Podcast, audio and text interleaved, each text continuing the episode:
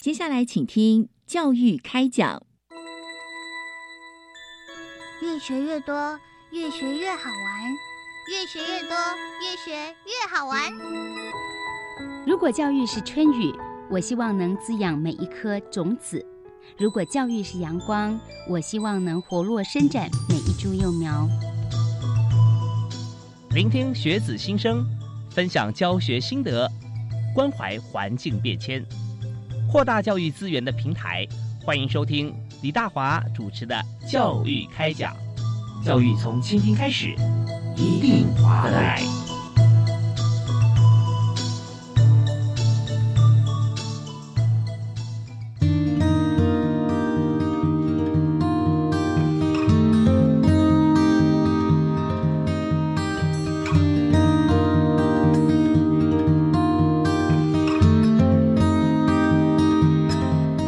亲爱的听众朋友，大家晚安！欢迎在每个星期一跟星期二晚上七点零五到八点准时锁定国立教育广播电台，收听教育开讲节目。我是李大华。我们在今天节目里面和大家畅谈议题啊，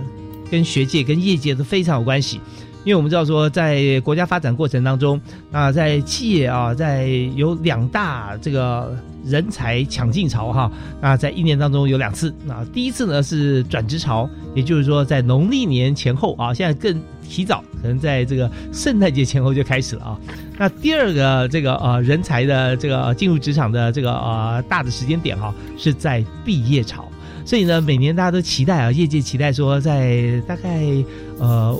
六月份啊，学生离开校门很早之前哦，在前一年可能就有一些像是这个 M A program 啊啊，这个呃培养干部啊啊在职，然后或者说有一些这个呃。打工或者是实习的机会都会试出。那还有就是在大概农历年过后，其实一波一波啊，都希望能够到各校啊抢进人才，包含很多校园征才的活动。所以再在显示说学校跟业界的紧密度。但是我们在这个过程中，在之前啊，也有这个业界会反映啊，说哎，是不是这个同学有学用落差啦，或者是学用分离啊这个情形啊，找不到人才或找不到。呃，短时间能够上手的人才，这该怎么办？而在我们今天呢，我们就特别针对这个议题啊，邀请逢甲大学的翟本瑞翟教授啊来谈人文社会与产业实务创新链接计划。那这个计划啊，在逢甲啊，其实做的非常好。那我们就现在介绍我们的特别来宾啊，逢甲大学的翟本瑞教授啊，翟老师好。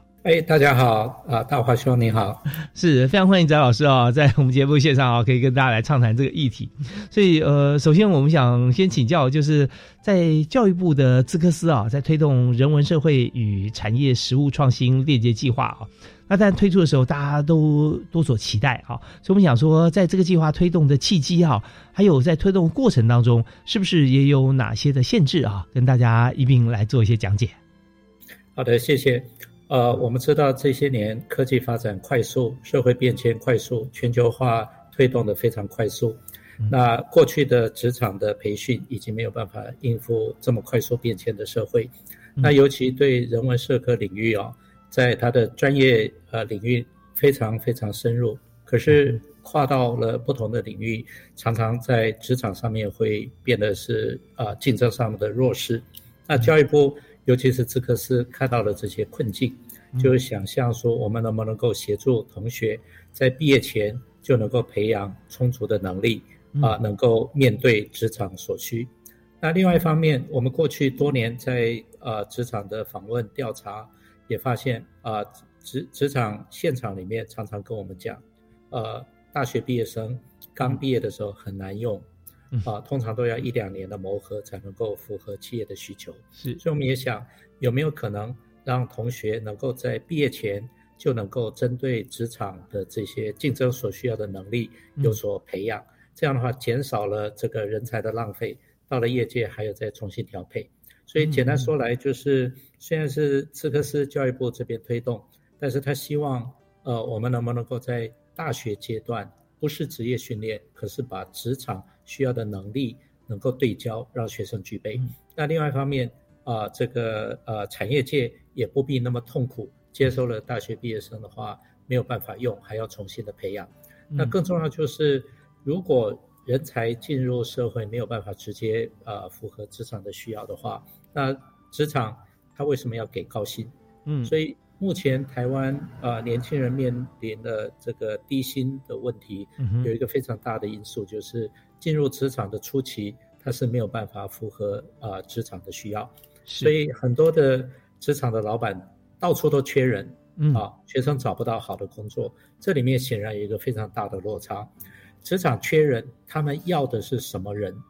那呃，学生需要培养的是什么样的能力？中间如果大学端没有做一些调整的话，我们很难符合这样的一个要求，也不能够怪这个老板们不愿意付高薪给年轻人。嗯老板每一个都讲，只要是真的符合他们需要的，起薪六万、八万、十万，他们都愿意。问题就是现在的大学生毕业的时候，都还要重新的培养，所以这样的一个落差，啊、是在目前大学教育里面啊、非常严重啊、嗯所以我们希望能够缩短这样的一个落差。是真的，呃，翟教授、翟老师刚才说到的，都是现在业界哈，呃，跟这个毕业生哈双方所面临到的难处。那当然，呃，也提到就是能力跟薪资之间的关系啊。如果说今天学校毕业之后啊，当然你知道，像我在人力银行在呃任职的时候啊，那我每年都会针对这个，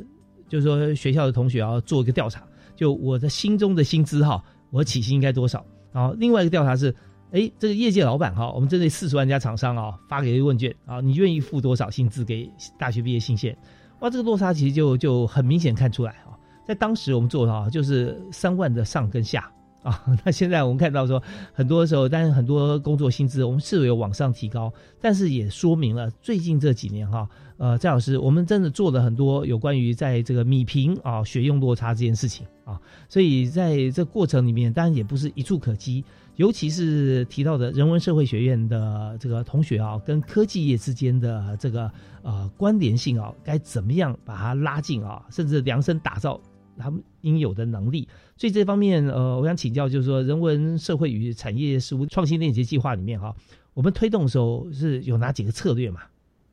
好的，我简单稍微说明一下。第一个就是人文社科的同学，他有非常多呃深入的这些能力跟专业的训练，但是他如果没有办法了解科技人讲的话，没有办法跟科技人用同样的这个逻辑跟心态一起沟通，啊、他是很难进入到科技界的。所以我们希望能够解决这个问题。一个是我们看到这些年知识爆炸，可是学生大学还是四年，呃，一百二十八个学分，所以在知识爆炸多了这么多的知识要教给他，可是他仍然要额外的来学一些其他的东西，所以我们希望能够做一些比较简单的方法，协助这个老师跟同学的无力。那我们这里主要有五个不同的策略。第一个，我们希望能够发展数位教材，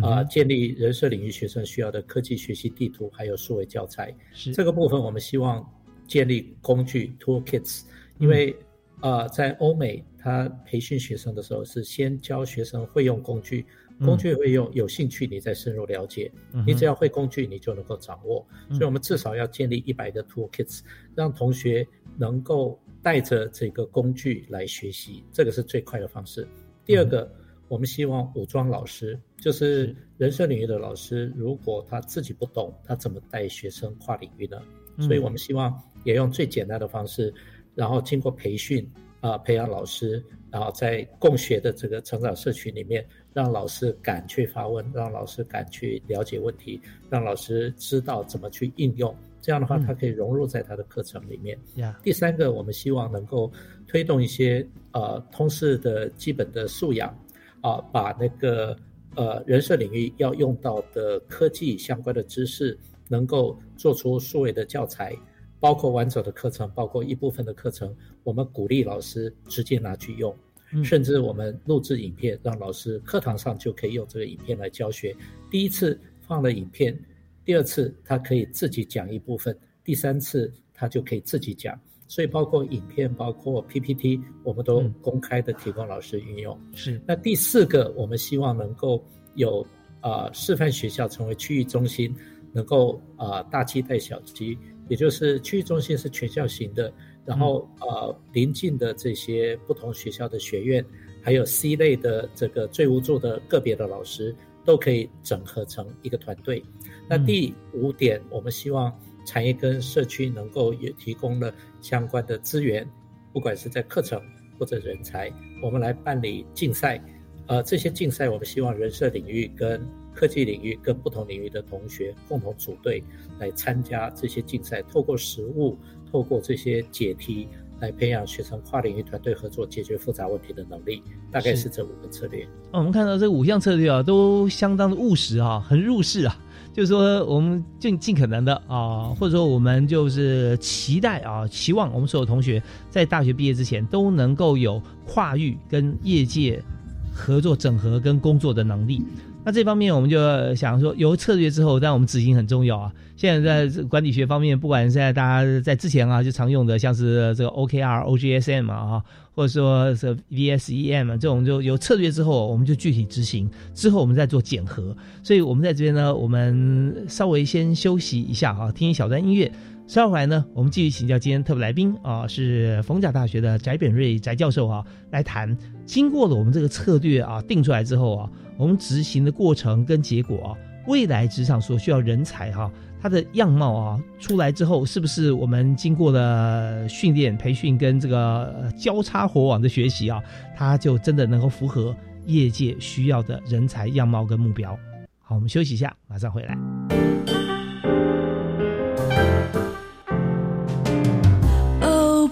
Or mind，就爱教育电台。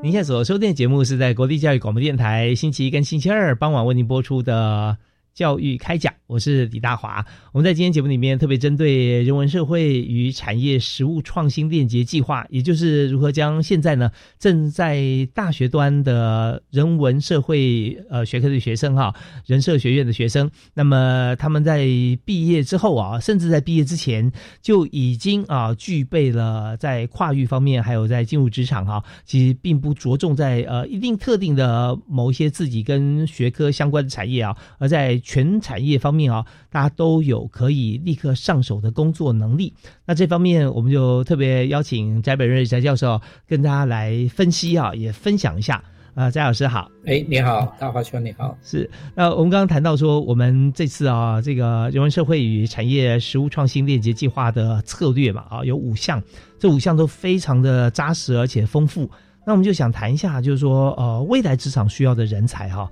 样貌是如何？我们是不是根据未来的需求对焦，然后来培育？呃，现在在学校就培育未来的人才。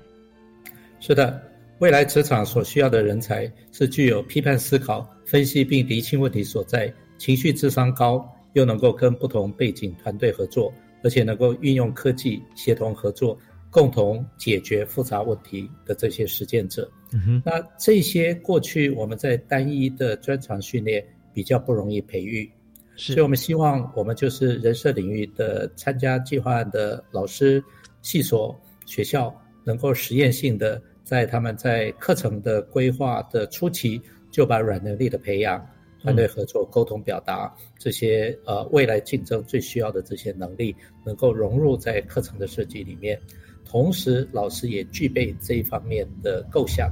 刚主任讲到这个 OGSM 的构想，的确是的。我们一开始我们就希望每一个参与的团队构想，假如这个计划案成功，你的同学能不能未来在科技公司担任重要的职务？那我们这次到戏谷的参访，我们也发现，啊，譬如说以 Meta 为例。他六万个员工里面只有三万个是系统工程师、科技人才，嗯哼，他还要有非常非常多人社领域的这些人才，是。可是人社领域的人才，如果他只会专业的训练，他到了职场要重新再调整。为什么我们不在大学的这个课程里面、大学的活动里面就把这些软能力要的东西就融入在这里面？所以，如果是这样的话，我们透过简单的方式，利用简单的 tool，让学生很容易就了解科技是什么，掌握这些名词观念，而且能够跟科技人用同样的思维，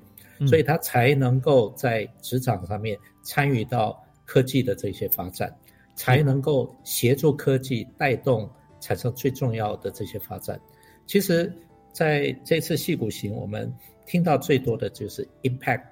然后 project。所有在这个美国训练人才，他都是用专案，嗯，他都是用需要团队合作的专案。是，然后他一开始的时候是让所有的参与者，呃，构想你要怎么样产生实质的 impact，然后用真实的专案。只有这样的话，学生才会有感。如果没有影响力的东西，学生只是考试考试，呃，久了他弹性疲乏。可是他如果觉得做这件事情对他是有意义，对他是具有未来的竞争力的话，他即使花费再多的时间，他也乐此不疲。所以动手实做，简单的工具，然后能够呃做出专案，而且跟别人沟通，产生了一些好的构想，然后能够把这想法大家分享。所以运用数位工具。解决复杂问题，具备批判思考，产生 impact，这些东西都会感动现有的学生。那我们在计划案推动，虽然只有不到一年的时间，可是很多学校动起来，我们也看到了非常多有感的老师，啊，有感的学生。因为这些老师在改变他的教学方式，然后把一些问题带入，其实已经呃有效的呃改变了一些学校的做法了。嗯，是。刚才我们讲述这段谈话是逢甲大学的翟美瑞教授啊，翟教授在这边讲的真的是非常精辟，尤其呃所提出来的前面的这软实力的这两点哈，就 critical thinking 跟 problem solving 啊，这批判性思考及问题解决，其实这就是管顾公司啊，像 McKinsey 啊，麦肯锡他当初啊，他主要能力啊就是这两项啊，最主要的核心的这个。解决问题的方案啊，帮助协助大企业啊，上市公司顶尖百大，能够从呃不赚钱到股票上市以外啊，还不断冲高。当然有有讲了好几个重点啊，包含就是说在学校里面，呃所学的啊这些方面，其实人文社会学院常常啊，张老师很多同学哈毕业之后，如果进入科技公司或其他公司啊，通常啊如果有这个呃 project 的话哈，有有专案，那通常他们都会当 PM 嘛，他用沟通能力。去来把这个前中后段啊全部统整在一起，或者把不同的部门的这个同事啊，他们思维全部都呃能够互相的沟通。所以呢，在学校里面，你刚刚提到要了解工程师的思维，跟懂得工程上的语言啊，或者电脑城市的语言，这点是很重要的吧？是的，我们其实看到非常多大的科技厂，好的 PM，呃，很多都是从人事领域来。嗯，那我们呃也在戏谷遇到了非常多，真的都是从人事领域啊进入到科技公司，变成重要的这些管理的人才，因为他们懂得沟通，他们具有批判思考，而且他们有整合能力。但是以我们现在这个台湾的教育，在以知识为主要的这个呃传递的呃。教育的目标的时候，我们很难培养学生具备了这些整合的能力，嗯，所以如果我们要让人社领域将来可以在科技厂成为好的 PM，那基本上他需要很早就能够意识到培养他所需要的这些能力。所以我曾经问过，呃，有两个很大的这个公司的这个呃 HR，嗯，啊，人资长，我说。什么样的人才是你们愿意在他毕业当天就用，比如说八万块的薪水聘？嗯，哎，他们愣住了，他们从来没有想到这个问题，因为对他们来讲，就是聘一个新人就是三万块的事情，嗯啊，三万块的事情。啊，我问他们什么样的人你们愿意在他毕业当天就用八万块的起薪来聘？你告诉我们。我们来在大学端改我们的教育制度，改变我们的教学，改变我们的培育，让学生符合企业的需求。也就是说，他可能未来可以达到这个薪水的待遇，可是他要历经好多年，那他要在职场重新再来调整。那为什么不在我们大学端就来做这事？对呀，所以他一定要懂得基本的科技，他不需要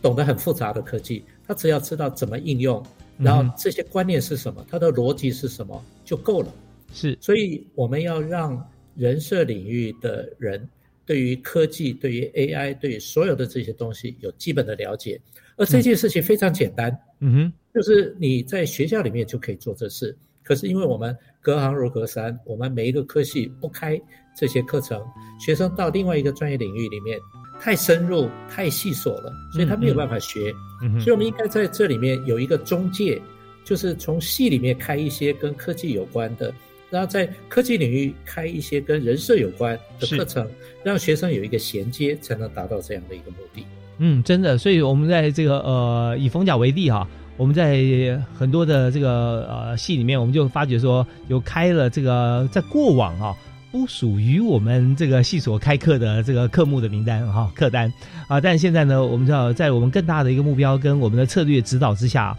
我们就知道说该怎么一步一步啊引领同学往这条路上走。所以刚才翟教授啊，翟本日翟教授有提到说，像这个呃很多大企业呃的人资啊，其实我们也接触真的很多，就想说啊，我我当然很希望啊，确实有些公司啊，也许有，但是非常少数都是 M A program 啊，他就是进来就是管理储备干部啊，那银行体系啊或者大科技公司，他可能上看可以有像这样子的薪水哈，呃七八万，但是毕竟是少数。可是这不表示说这家公司它只能够支付少数人哈像这样子的一个薪资，而是希望说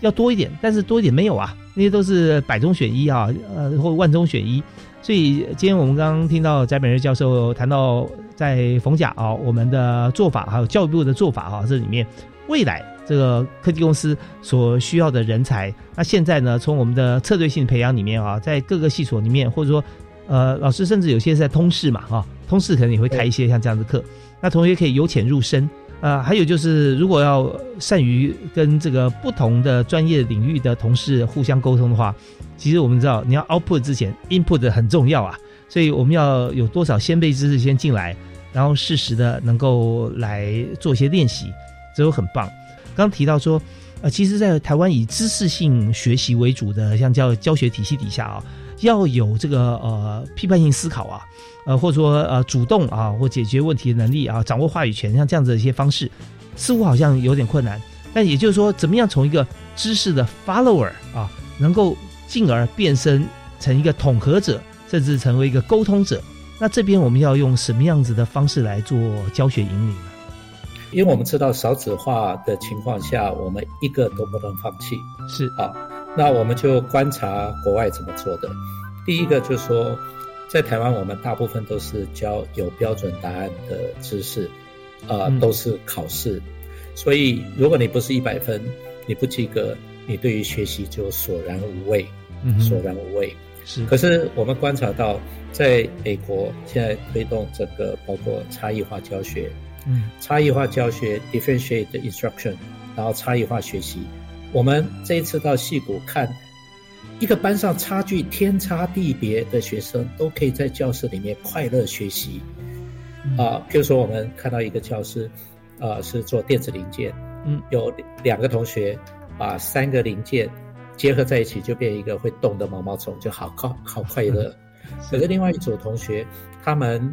呃画了大的复杂的这个机器人的这个组装图，然后用 Arduino 的板子在写程式，要驱动一个大型的机器人。你看差距这么大，简直是完全不同的差距，可是都可以快乐学习。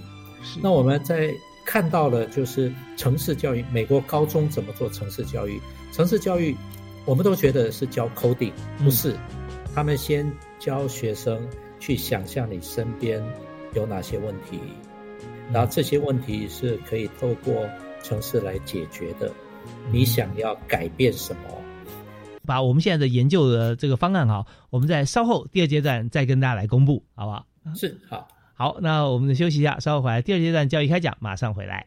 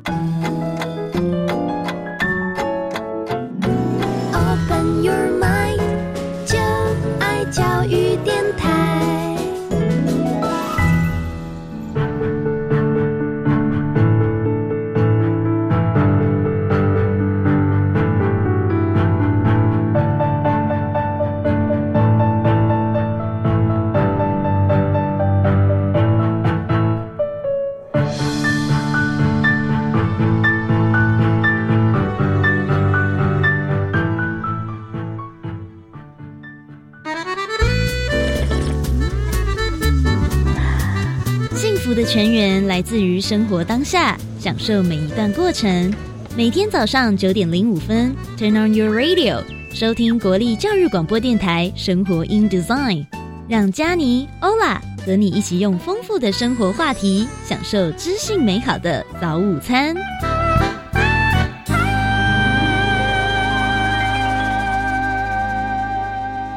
什么？这一款美妆品是你们开发销售的？哇，也太强了吧！我们是将原香作物的植萃原料应用在美妆品上，很特别吧？有经费研发吗？我和伙伴们参加了 U Star 创新创业计划，不只有机会拿到创业奖金，还有各领域的夜市陪伴辅导哦。嚯嚯，听起来很不错，我应该也要去尝试一下。你可以上 U Star 创新创业计划官方网站查询。欢迎和我一起创业，为原民部落打拼。以上广告由教育部提供。你不觉得每年都过很快，咻一下就结束了？对呀、像我定的目标都还没有完成呢。例如，多阅读啊，让大脑跟上时代的速度。说到这个，你现在上网找 Open Book 阅读志，他们都会精选年度好书，免烦恼。二零二三 Open Book 好书奖打开来读有人陪你。全台书店图书馆现正开展中。以上广告由文化部提供。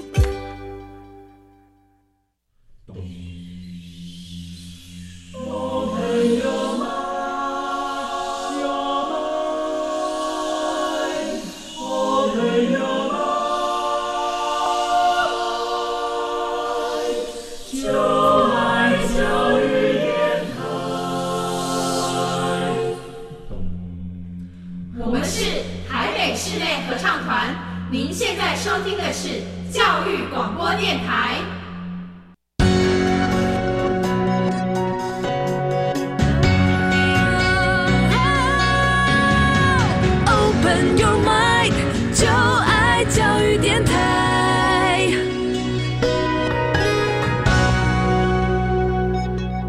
欢迎您持续锁定国立教育广播电台，收听第二阶段的教育开讲。那大华今天在节目里面哈、为您访谈的主题是在人文社会与产业实务创新链接计划，这是教育部资讯及科技教育司所主导的计划。那接受我们访问的呢是逢甲大学的翟本瑞翟教授啊，翟老师在我们节目线上，哎，老师好。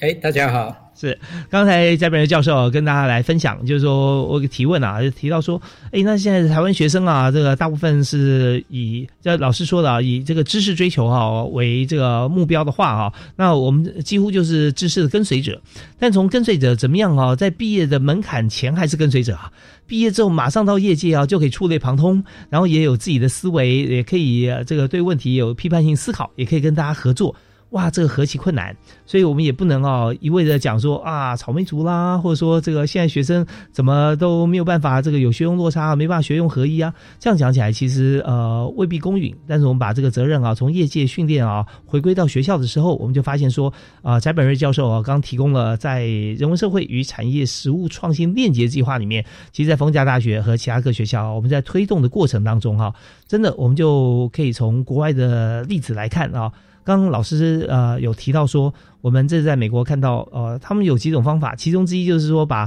呃高成就的学生或对于这个这方面很很精熟的同学啊，跟这个呃入门不久的同学啊，程度不一啊，相差很大，分在同一组。但是我们评分标准是从各个不同面向来取决他的这个百分比，勾勒出一个他对这个学科学习的轮廓嘛，是吧？是的，是好，那我们想说在，呃，我们看到这个国外的做法之后啊，我们现在回到台湾啊，你觉得在台湾啊，我们的做法啊，又是怎么样呢？呃，我们每一个老师都受过严格的训练，可是我们很少学习啊、怎么去教不是学霸的学生。嗯，因为每个老师他在成长的过程里面自我要求严格，都是学霸一些东西，对，都是学霸。那可是他不会教那些不是学霸的学生。嗯，那不是学霸的学生，并不是他不优秀，是他的学习路径有所不同。嗯，那我们每一个老师都会觉得，我学了这么多饱腹诗书的这些啊、呃知识内容，我想尽办法掏肝掏肺要教给所有的学生，却不知道学生吸收不了。那二十一世纪，其实欧美它的教育都已经从整个知识传授转换成为能力的培养。能力的培养不是知识不重要，而是能力培养就把可以把知识包受在这里面。嗯所以，呃，很多的做法是从用做专案、专题 project 出发，是因为一个专题它一定要分工，一定要合作，一定要互相依赖。而在做专题的时候，每个人没有标准答案，嗯所以他的批判思考、团队合作、沟通表达，然后解决问题的能力、导入科技，这些所有需要的东西都可以从专案的完成来。那评分的标准也要改变，最重要就是让同学知道为何而战。嗯他是为了自己的荣誉，为了团队荣誉，为了解决问题而来做这个专案，所以把他学的东西纳在他的这个专案里面，他就会知道有感。我们常常是这样，就是教的东西学生不知道为什么要用，然后等到他大一学的、大二学的、大三学的，全部都忘光了，大四要做一个专题，没有办法用。是，所以我们应该是说，学一个东西马上就可以转换成为能够具体运用的实作，这样的话他会印象深刻。很多人说他到了业界以后才恍然大悟，原来他在大二、大三、大四哪一个单元学的东西是用在这。嗯我们为什么不能够让他在大学的时候每学的东西都知道用在哪？这样的话，他就知道为何而战。那知道为何而战，我们很难改变现有的大学的制度。可是我们可以在课程设计里面，把整个作业、把整个专题的构想纳入到教学的系统里面，就可以让学生是有感学习的。我举个例子，我们现在大家都在谈近零碳排很重要，可是你上了一大堆近年碳排的课程，学生没有感觉，所以我们就设计了一个工具，是生活碳排的这个表格，你只要填几个东西，你就知道你的碳排，所以跟国际上比较，你大概的情况怎么样，学生就有感了。嗯，这时候他他就对于碳排这件事情有兴趣了，所以我们是先用工具，嗯，动手做了以后，再让学生有兴趣去了解理论，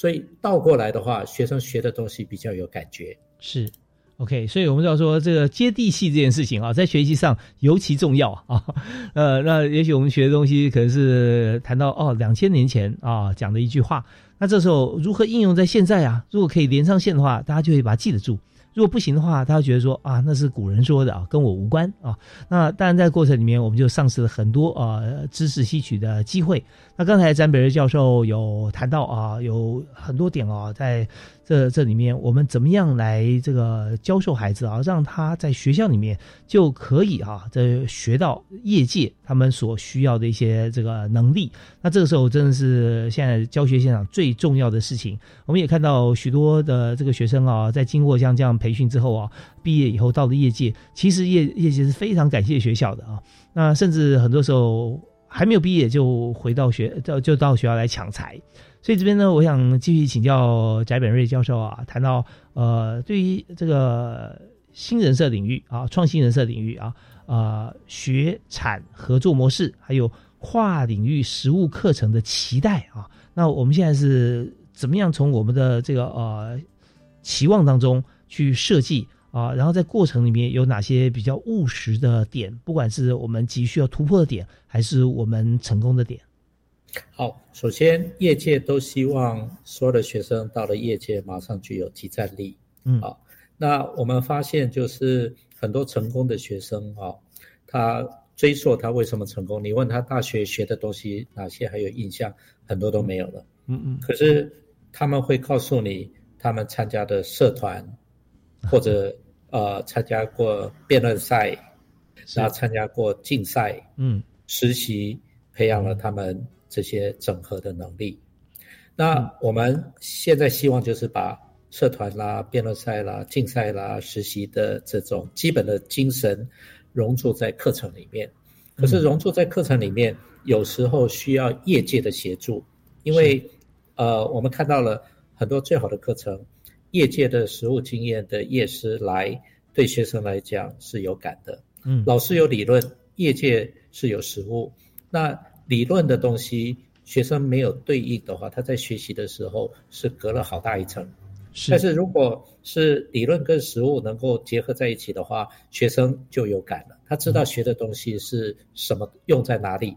所以我们希望就是在课程的设计里面，可以把业界一起带进来，包括业界的设计、业界的观念、业界的这些这个运作啊，纳入到我们在专业领域的这些设计，这是第一个。嗯，第二个就是如果有机会能够到业界。去参访、去观看那个流程，他会更清楚知道这些。但是更重要的就是，业界如果能够提供实习的机会，可是这里涉及到另外一个问题，就是我们现在的实习并没有经过设计，常常学生实习以后，最多的情况就是决定再也不要去这个企业，因为他 被当作是工读生，嗯，所以他没有成就感。可是我们这一次在美国西谷。和美国的大学看到他们的实习都是经过设计的，嗯哼，譬如说，呃，一个公司他要开实习，他不是人家拜托你来，他是主动的就规划。第一个就是说，你每个单位要申请实习生来，他要规划一个十二个礼拜的专案让你做，嗯，而且是公司真的专案，就是我这个部门，譬如说我这个部门未来我想做的专案，现在没有时间。就让实习生先来做，嗯，或者我现在正在做的专案切一块，呃，十二个礼拜能做出来，让实习生做。所以这个实习计划是前一年就要提出来，最晚八个月前要跟公司提出来，然后最晚就是公司同意了以后，然后公告了让大家来竞争来争取，而且是带薪的实习，嗯，因为公司把你当做是正式的员工，他用。正式员工的起薪给你，是，所以他可以完全要求你，然后你负责带实习的人，你不可以随便请假，因为你有负责要指导他，嗯嗯，所以学生在十二个礼拜有人带着完成一个独自完成一个专案，那个挑战性非常高，所以所有的这些实习就会有 impact，而且更重要就是学校的实习，他们在规划的时候跟各单位也是如此，嗯，所以呢。第一个就是说，学生有正式感，因为他就是人家就把你当做一个正式员工，所有要求都是用正式员工，然后你是带着薪资去，然后去要想办法整合解决问题的，然后你遇到困难是有人会指导的。是。那我们会问说，我们就问说，那这么辛苦，为什么要带实习呢？嗯，为什么要带实习生？第一个，他就是把你部门未来要处理的有人来帮你做，这是一个好处。第二个。你的部门里面带实习的这个人，将来要升迁的时候，升迁的标准有四个标准，嗯，技术性的只是其中的一个，你有没有领导力很重要，嗯，所以这个就是你领导力的证明，你能够带一个团队，所以变得是对产业有好处，对带的人有好处，对学生有好处，三边都有好处的，才会是一个成功的案。这个是我们希望能够推动未来产学合作不同的这个模式，而且更重要。跨领域实务一定是能够符合呃产业未来需要的能力的培养，才能够达到这些目标。所以也就是所有的案子一开始专业设计就是要把 impact，要把软能力，要把希望达到的目标设定好，让学生有挑战目标，他才会真的动手过程里面啊培养出自己的能力。那真的很不错，很棒啊！就是说在业界方面啊，这这共创多赢的机会啊。啊，所以在这个十二周的这实习过程当中，其实我们看到，好像在整个过程就跟在学校开课啊，那老师一定会有授课大纲啊，一定会有教学目标。那如果说今天我们更紧密结合，我相信现在很多的这个业界跟学界啊，已经做了结合，就这个实习啊，是在学校跟在职场哈，其实各自都有分工啊。那所以在甚至开课的时候，就已经带着说。哎，我们这是修我们的课。那在下学期呢，可能我们就直接跟哪些的业界来做合作啊？啊，可以用这个呃不同的时间点啊来做检核，或者我们来做一个这个 project 在当地公司。呃，甚至你如果完成以后，你会有优先哈进入这个呃百大企业的这个机会啊，跟我们合作方啊也是很好的公司。所以老师在这个过程里面哈，那跟这个学校的授课的链接是不是也很深呐？呃，当然，我们这一次计划不管 A 类、B 类、C 类，就是全校型的或者是学院型的，或者是个别老师的，我们都希望倒过来想，从学生的角度想，怎么样是有感的学习，怎么样是好的设计，怎么样是能够真正对学生呃印象深刻的。那我们希望能够用重大议题，用真实的专案来挑战学生的学习。其实重点是怎么样让老师教得很轻松，学生有感。而且能够有好的收获，这个才是我们的目的。所以在这个设计里面，慢慢的我们要改变的是学校的观念，改变的是老师的观念。因为教育部其实很多的法规已经都放宽了，只是大家习惯过去的模式，不敢比较大规模的去变动，以至于我们常常被原有的这样的一个方式受限。嗯，其实我们应该更大胆的在。课程的设计上面啊，做一些不同的调整。那这些调整里面，可以把很多实物的要素把它啊纳进来，可以在很多的单元上让学生动手去做出一些 prototype，让学生啊从呃创意思考的角度来构想各种不同的这种思维的方式。是，也就是说，在整个学习过程当中跟实习过程中啊，学生已经掌握了充分掌握自己的主体性啊，他知道他自己为什么要做这件事情，而且他得到的高度的成就感啊，在整个学习跟实习过程中，他就可以啊创造自己的亮点。但这个亮点不止自己有感啊，别人也看得见。所以呃，尤其是带他的像这样业界的同事啊，他的领导力也被这个彰显出来。所以对他这个本身团队的这个 leader 哈，这个公司的员工哈，升迁机会啊也是大大增加啊。所以这真是共创多赢。那我们在这边呢，呃，我们特别感谢这个丰雅大学的翟本瑞教授啊，跟大家来分享。我们听一段音乐，稍后回来呢，我们再谈谈看啊。刚刚有提过，这次呢，我们的计划团队呃十月份到美国的这个戏谷啊，Silicon Valley 去参访。那刚刚提到几个案例啊，不同公司的。做法，稍后可以再请翟老师哈，翟教授跟大家分享一下有哪些呃，其他还有一些具体的一些事情啊，可以我们有他山之石啊，可以让大家一起来借鉴。好，我们休息一下再回来。Open your mind, your mind.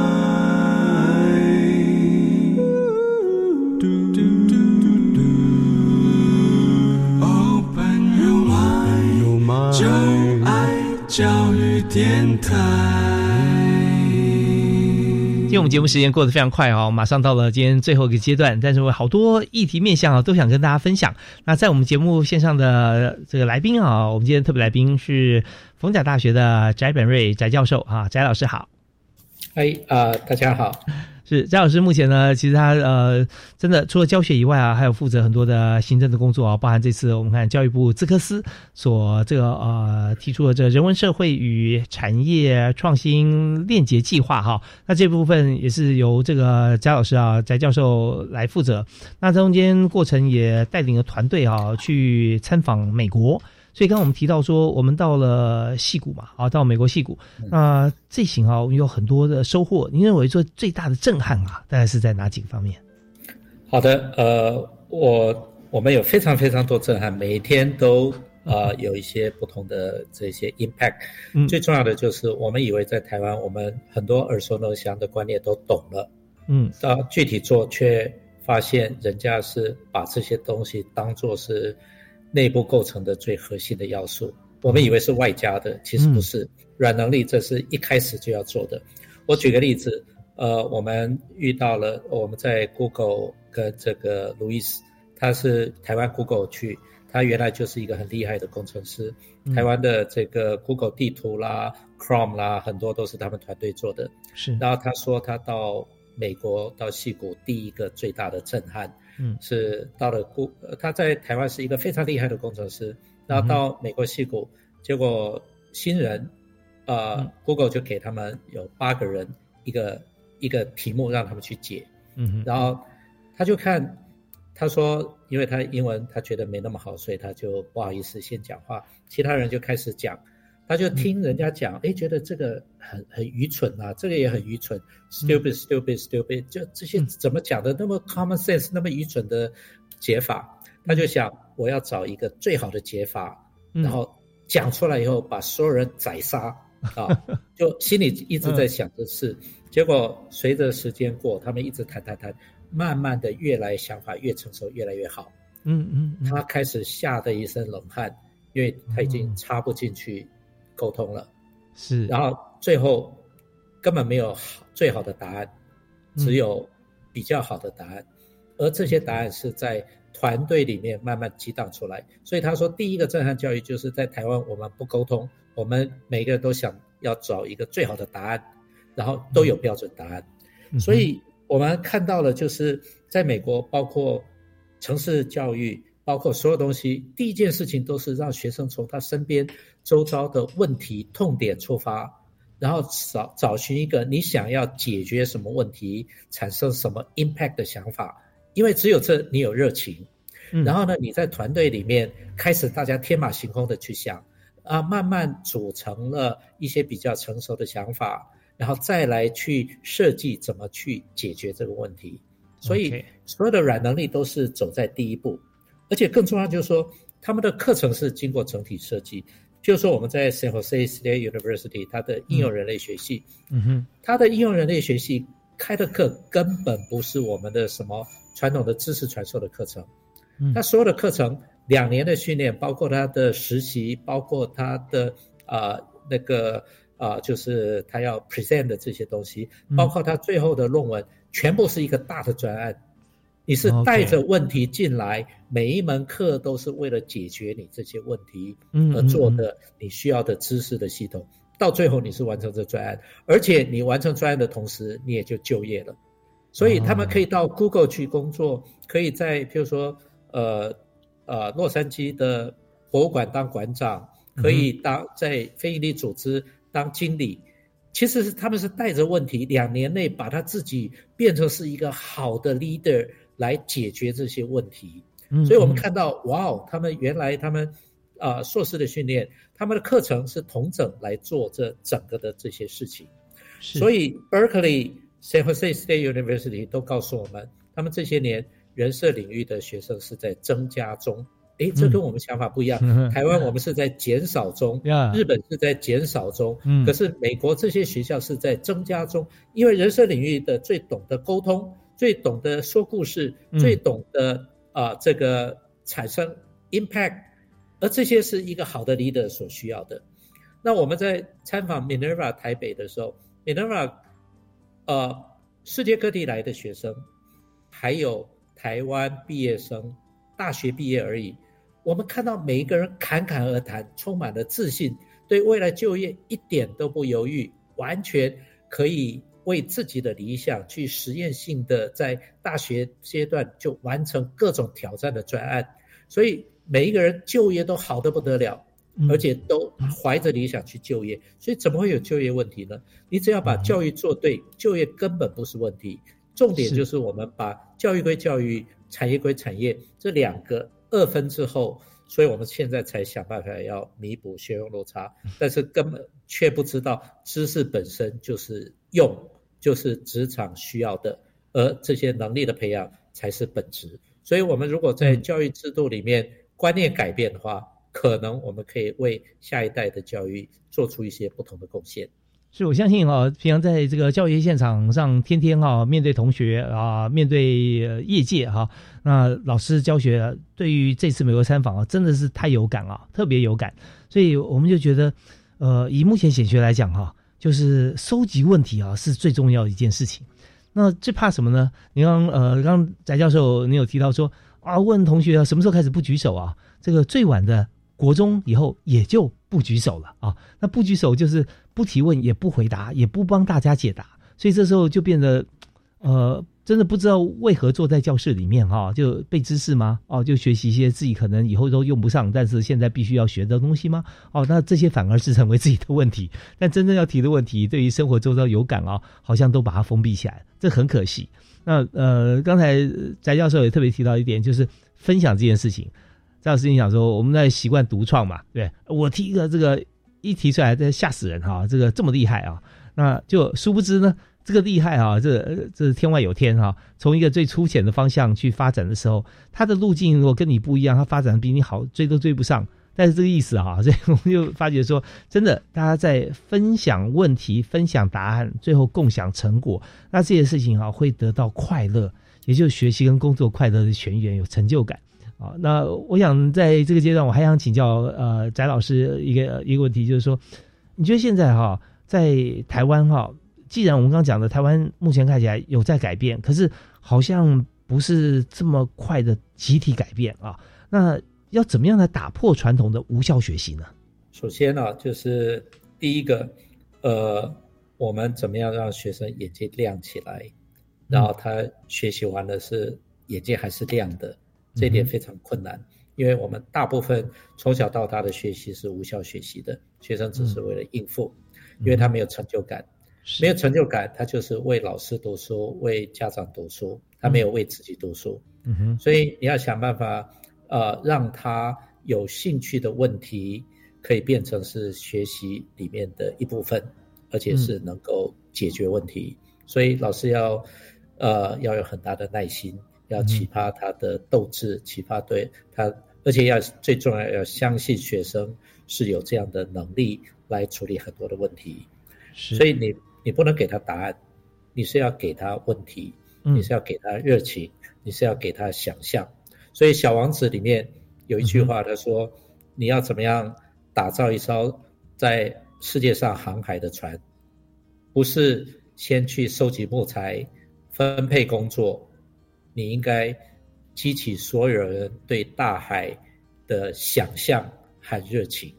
嗯嗯，因为有了对大海的想象热情，造船这件事情是非常容易的事，这是技术性的。可是我们现在在学校里面，每个上课的现场里面，我们都是教学生怎么去收集材料，怎么去造一艘船。